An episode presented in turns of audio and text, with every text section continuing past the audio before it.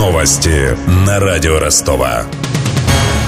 Здравствуйте, у микрофона Евгений Глебов. Российская авианосная группа во главе с ракетным крейсером «Петр Великий» вошла в Средиземное море после похода по Восточной Атлантике. Об этом сообщил министр обороны Сергей Шойгу. Его слова приводит Интерфакс. Министр уточнил, что отказ зарубежных портов принять российские корабли не отразился на графике их движения по маршруту, и моряки обеспечены всем необходимым. Ранее НАТО выразило опасение, что авианосная группа направляется в Средиземное море для ударов по сирийскому Алеппо. Стало известно имя нового начальника Южного следственного управления на транспорте. Ведомство возглавил полковник юстиции Максим Ткаченко. Ранее он работал в Чечне и в Дагестане. Соответствующий указ подписал сегодня президент Владимир Путин.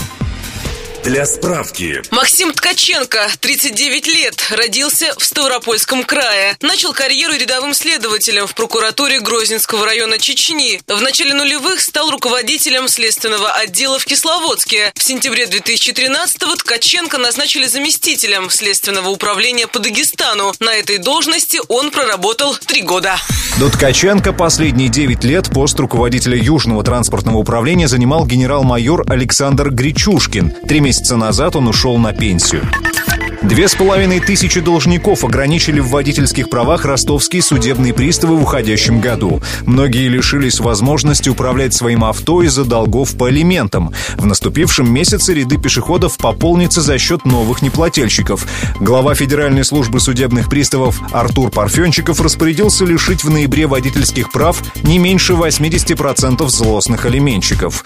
В Ростовской области таковых около 17 тысяч. Должника не могут лишить автомобиля лишь в случае, если это единственное средство заработка, объяснил радио Ростова представитель областной службы судебных приставов Анастасия Лунева. Если установление такого ограничения лишает должника основного источника средств к существованию, если должник пользуется транспортным средством в связи с инвалидностью, либо на иждивении должника находится лицо, признанное инвалидом первой или второй группы, либо ребенком-инвалидом. Если должнику предоставлена отсрочка или рассрочка исполнения требований исполнительного документа.